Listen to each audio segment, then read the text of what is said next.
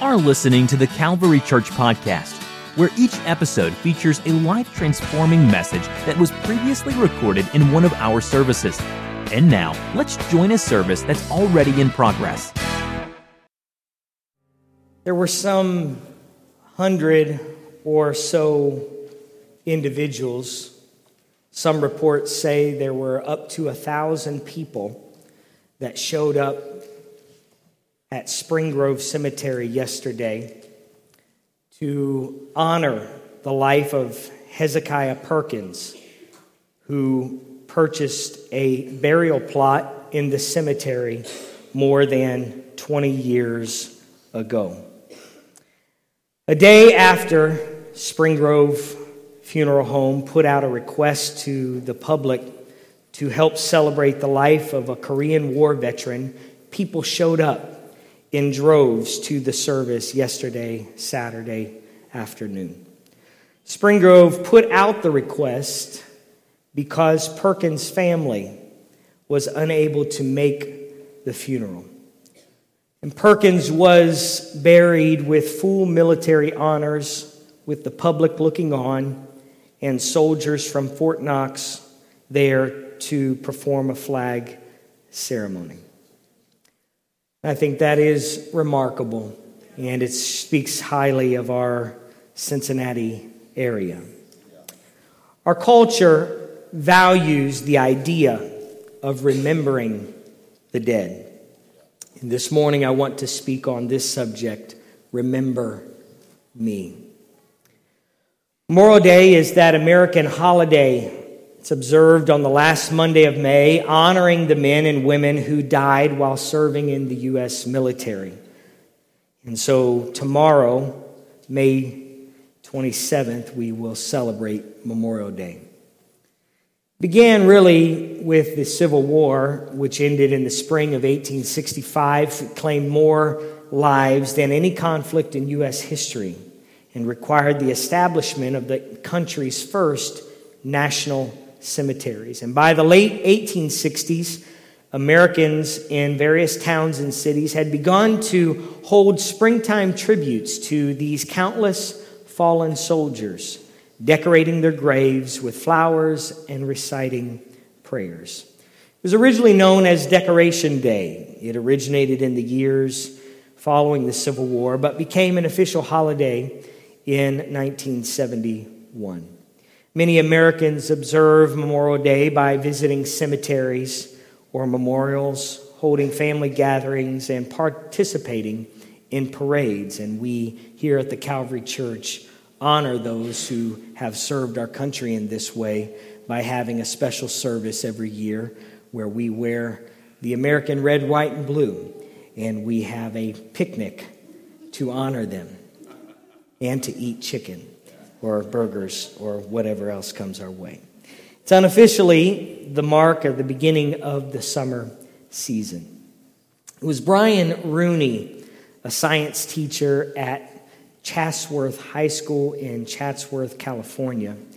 He spent thousands of dollars of his own money, over $200,000, and hundreds of hours of time memorializing our war dead. Brian Rooney had cataloged 8,600 memorials so far in 50 states, remembering the men and women who died protecting America. It was really a promise that grew into an obsession for Brian Rooney. He now spends much of his time cataloging memorials for the war dead, making sure they are cared for and that they are remembered. What Brian Rooney has done is truly commendable. From the Revolutionary War to the present, he remembers those who gave their lives defending freedom for the rest of us. He said, My mission is to bring humanity to every one of them.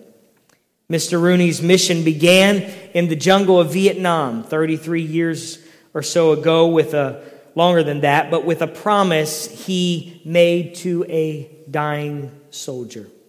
Two simple words were whispered to the young army medic Brian Rooney as he leaned over the mortally wounded soldier trying to read the name of his dog tags. Remember me, the kid whispered in Rooney's ear as he died. Rooney promised that he would remember him. Why do we want to be remembered? Why do we want our graves marked? Why do we want our pictures taken and our lives remembered? Some say to not be remembered is to never have existed. There is something sacred about the memory of the dead. We all have grieved over the loss of someone's life. And to honor those closest to us, we look for ways to remember them. We have all kinds of things that we keep, we save, we mark to remember those who have died before us. And many of us have a plan for our things when we pass from this life. So we will be remembered when we are gone. Nothing is considered more hum- inhumane than mass graves and unmarked tombs. It is almost the right of the dead to be remembered. Someone said wanting to be remembered is often referred to as a wish for a kind of immortality. And now, depending on where you fall on the age o meter, depends on the weight of your thoughts on this matter. However, the question that I want us to consider today is not whether we want to be remembered or not. Because while not everyone wants a book written about them or a building named after them, most would say, I hope I did something worthy of being remembered. So I'm going to assume today that you want to be remembered in some way. But what I feel is the more important question to consider today is by whom do you want to be remembered? We find a man in Scripture that wanted to be remembered. His name was Absalom. He was the son of King David. He had become resentful. You can read the story in 2 Samuel, but he had become resentful of his father, and he sought to overthrow King David's domain. But interestingly, the scripture records this little verse about Absalom. And the scripture records in 2 Samuel 18 18, now Absalom, in his lifetime, had taken and set up for himself the pillar that is in the king's valley. For he said, I have no son to keep my name in remembrance. And so he called the pillar after his own name, and it is called Absalom's monument to this day. Absalom was not unlike many of us in that he wanted to be remembered. However, the tragedy of Absalom's life is that he had focused his desire to be remembered on people who may or may not have even known him. If somehow someone in the next generation could remember him, then he would feel he had accomplished something important.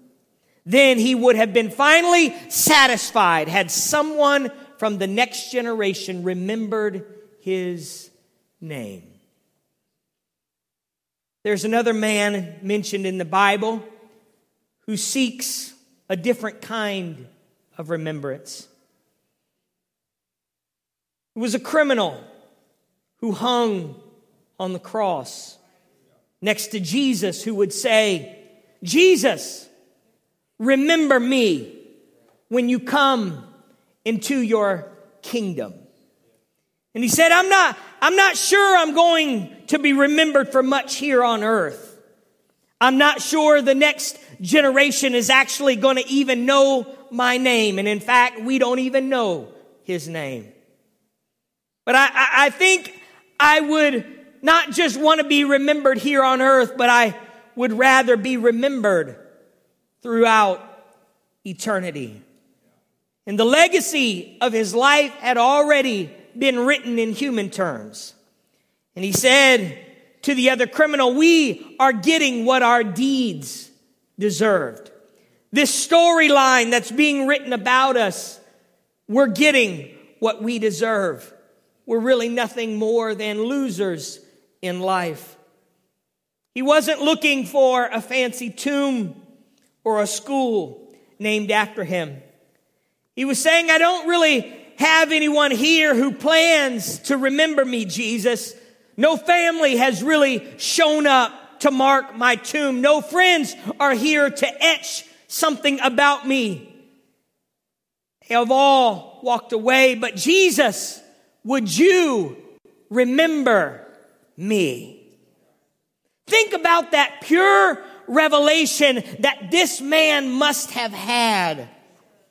He had complete confidence that Jesus was who he said he was. He had complete confidence, and this kind of blows my mind a little bit. This man had complete confidence in the resurrection of Jesus Christ. If I think you are, you are dying, or if I think your life is ending, I'm not asking you to remember me. He was asking Jesus to remember him because he knew Jesus was not ending there. The other criminal proves this.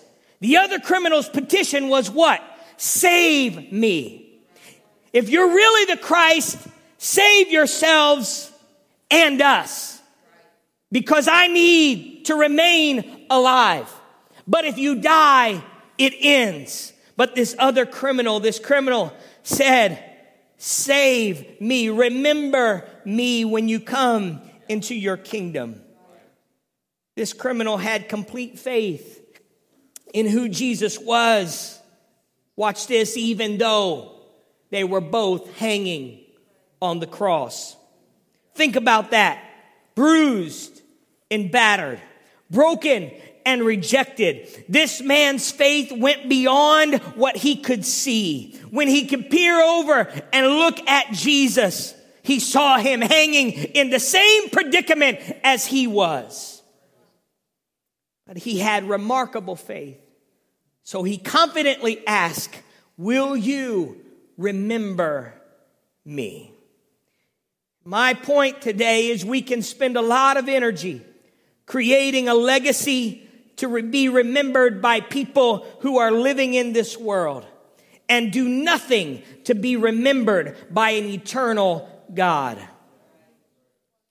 That's why in 1 Corinthians it says, if I have hope in this life only, I have among all men most miserable.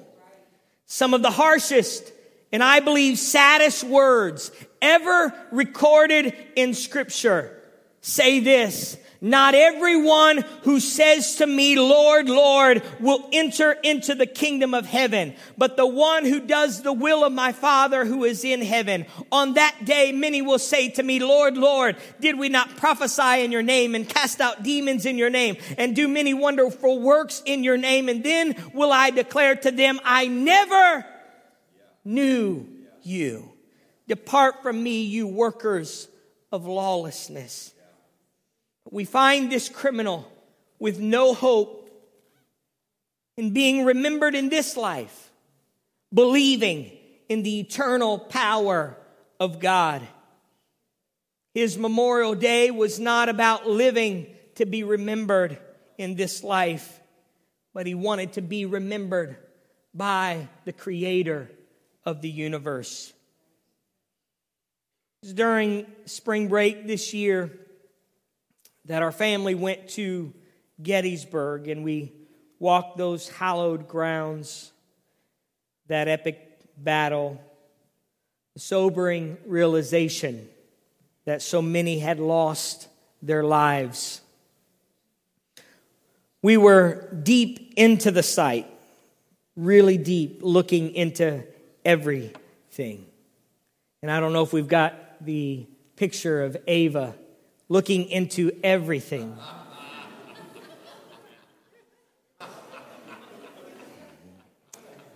Inspecting every cannon. But we looked at this site and it was remarkable. You, those of you who are history buffs, you've probably studied this part of American history. But historians say that in November of 1863, President Abraham Lincoln was invited to deliver remarks which later became known as the Gettysburg Address. It was at an official dedication ceremony for the National Cemetery of Gettysburg in Pennsylvania. And it really was to honor, to memorialize those who had lost their lives in one of the bloodiest and most decisive battles of the Civil War. Though he was not the featured speaker of the day, Lincoln's 273 word address would be remembered as one of the most important speeches in American history. When you study this part of history, and when I particularly study this part of history, I realize something significant. No one remembers the guy who actually was the speaker for that day partly because he spoke for over two hours. So it gives me great pause today. That if I would, yeah, amen. That if I, I want you to have a chance to remember anything I say, I better keep it to 273 words. But in this speech, and really he was just the little blurb but at the end. He wasn't meant to really provide anything substantial other than really probably his presence at the gathering. But he invoked the principles of human equality contained in the Declaration of Independence and connected the sacrifices of the Civil War with the desire for a new birth of freedom, as well as the all important preservation of the Union created in 1776. We know that from July 1st to July 3rd of 1863, that the invading forces of General Robert E. Lee's Confederate Army clashed with the Army of the Potomac under its newly appointed leader, George Meade, at Gettysburg, some 35 miles southwest of Harrisburg. Casualties were high on both sides. Out of roughly 170 Union and Confederate soldiers, there were, I believe, over 50,000 who lost their lives between the two armies or were wounded. After three days of battle, Lee retreats, and it was a crushing defeat for the Confederates, and it was a historic day. Thousands were killed, and because of the way the war was going and that many people dying in such a close proximity. They had to bury the dead quickly, and it meant that the graves were marked very poorly. And in the months that followed, the local attorney, attorney David Wills spearheaded efforts to create a national cemetery at Gettysburg. And so Wills and the Gettysburg Cemetery Commission set out a date to dedicate this cemetery. And so a speaker was chosen. It would be only historians and history buffs who would know his name, Edward Everett. Everett. And he was the one who would be the main speaker, president, former president of Harvard College, former U.S. Senator, and former Secretary of State. He was a leading speaker, orator of his day. So much so that even when he spoke for nearly two hours or so, he did so without notes. It was memorized. But when President Lincoln stood up to speak, they say that the picture that they got of him, which you can put that picture back up, the picture that they got of him, it's hard to tell if you look. The cameraman thought he had some time to set up the camera and get it ready, but in fact, the speech was so short that he got him only in movement. And so, President Lincoln makes this famous speech, and I was reminded of it, and it meant a lot to me being there just a few weeks ago. But I'll read it to you because I think it has great significance. Fourscore and seven years ago, our fathers brought forth on this continent a new nation, conceived in liberty and dedicated to the proposition that all men are created equal.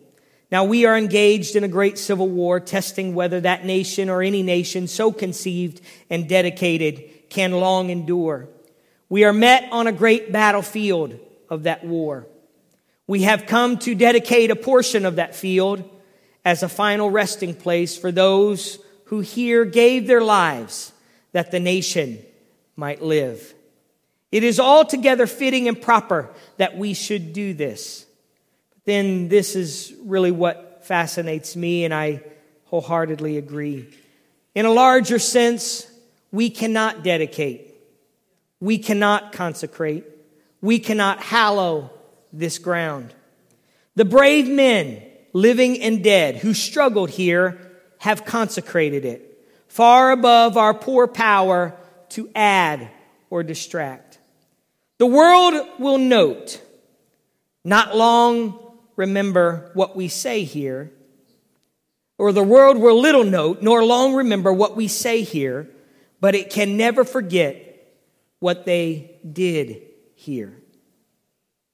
Then this particular stanza it is for us, the living, rather, to be dedicated here to the unfinished work which they who fought here have thus so far thus far so notably advanced.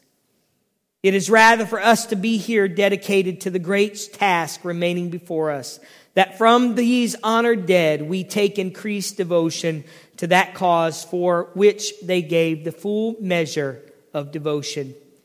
That we here highly resolve that these dead shall not have died in vain, that this nation under God shall have a new birth of freedom, and that government of the people, by the people, for the people shall not perish from the earth.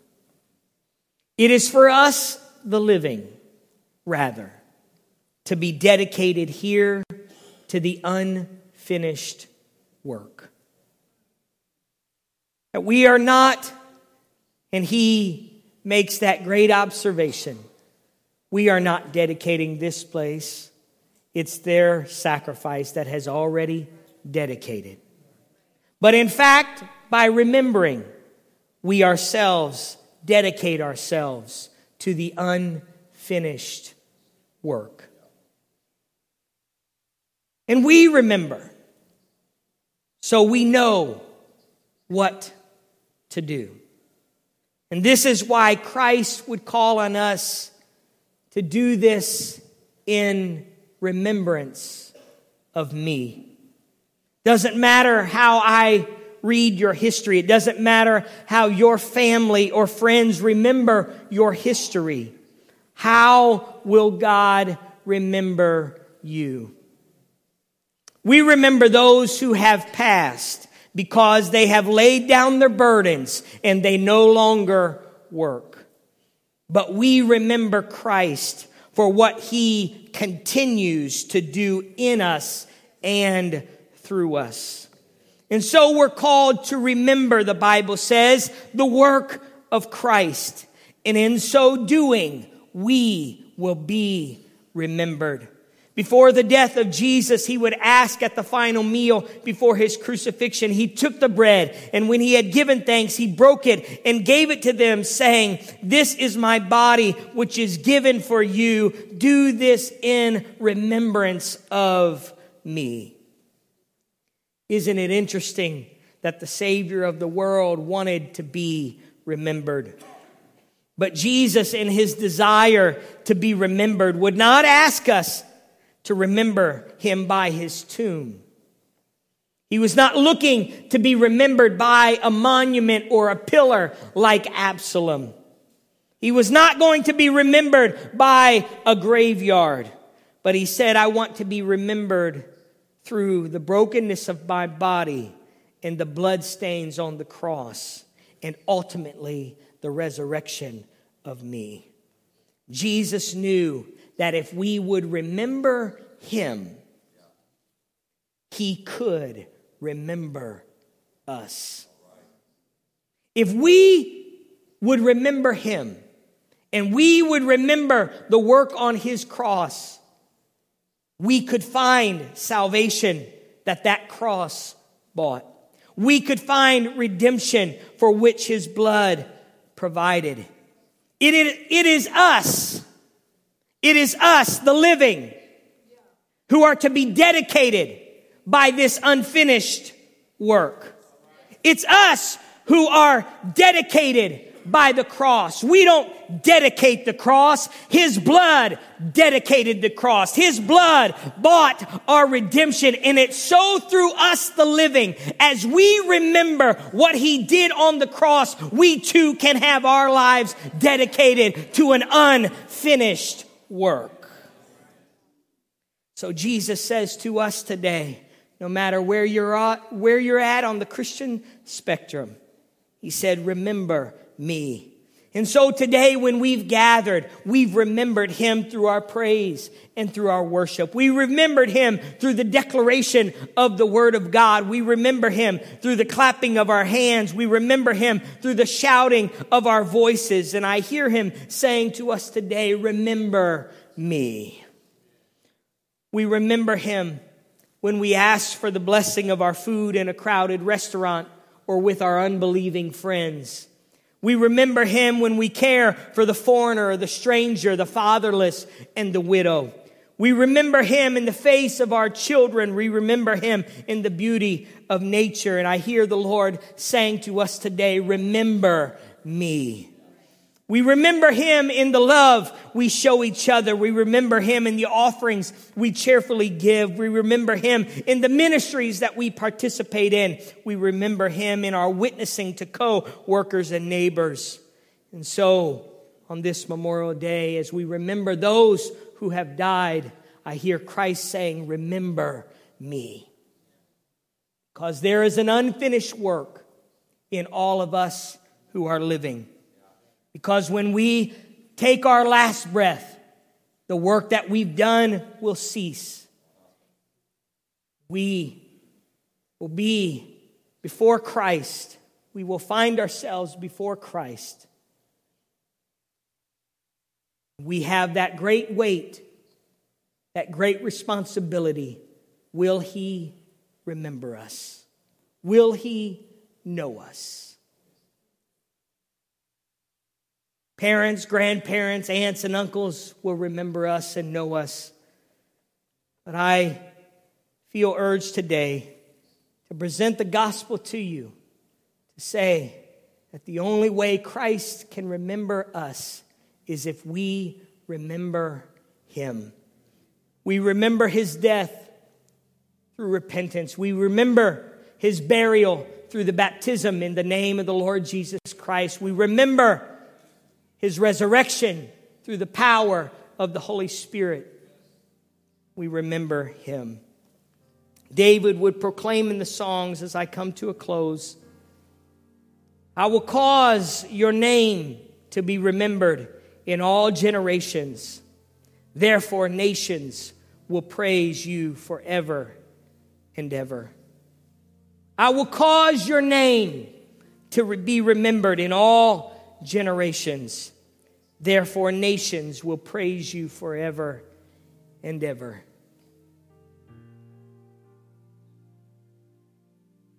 Will generations praise God because of the life that you and I lived? Will we cause His name, His name, to be remembered in all the earth? There's an old song we used to sing in church, and it was intended to bring us back to a place of remembrance in Christ. I love the song. It says, Jesus, I'll never forget what you've done for me. Jesus, I'll never forget how you've set me free. Jesus, I'll never forget how you brought me out. Jesus, I'll never forget. No, never. You've done so much for me. I cannot tell it all. I cannot tell it all. I cannot tell it all. You've done so much for me. I cannot tell it all. You've done so much for me. Would you stand with me this morning? Jesus, you've done so much for us. You've done so much for us that we cannot even begin to express it all. But Lord, I pray, I pray in this moment that, Lord, we would not get sidetracked with life to the point that all we seek is to be remembered in this life. But Lord, I pray that we would seek to bring your name glory for generations to come. And Lord, by doing this, by remembering you in this life, you remember us in that life. Today, as we close this service and a little bit more of a somber message, but I, I hope you feel the weight of every day, every hour the Lord has given you to live this life. We have the opportunity to bring His name glory. We have the opportunity to see and to make, as the scripture says, His name famous. And I want us to come today with an attitude that says, I don't want to just be remembered by the people in this room, but I want to be remembered by Him. I want to be known by Jesus Christ. I want to be known by His love, by His grace, and by His mercy. And if you're here today and you have not surrendered your heart to Jesus Christ, today is a great day. Say, God, I surrender all of me to you. Because if all I have is this life only, I'll be of all men most miserable. The touch of the Lord is in this place. And I'm going to invite you to come. Just step out of your pew. I want everybody who feels comfortable, I just want you to come. We're going to have a moment of prayer. I want you to step out of your pew. And we're going to remember the Lord today. We're going to maybe it's going to be a prayer that you pray that says, God, I surrender to you. Maybe it's going to be a praise that comes from your heart and you realize, you remember all that God has done for you. If you need deliverance today, if you need healing today, we're going to petition the Lord on your behalf. And I want us to lift our voices as we close this service today. We say, God, I surrender to you completely today. Let's lift our voices. Lord, God, we thank you. God, for everyone in this room, God, who's making a decision to serve you, to surrender to you. You love us so much. You care about us so much that you would die on a cross for us. You would shed your blood for our redemption, for our salvation, to give us hope not just in this life, but in the life to come. Lord, I'm praying today that as we remember you, that there would be some prayers prayed today that say, Remember me. Lord, I pray you would remember me. God, I pray that you would forgive my sins. You would bring mercy to my life. God, you would set me free. You would deliver me, Lord.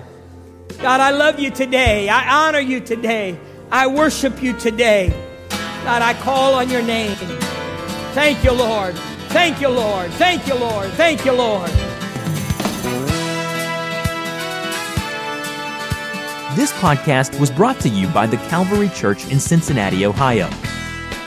For more information about the Calvary Church, please visit our website at www.thecalvarychurch.com. Consider joining us for a service where you will find friendly people, high energy music, and life transforming preaching and teaching from a biblical worldview. You can find our podcast on iTunes, Google Play, or on our website at www.thecalvarychurch.com. Until next time, thanks for listening.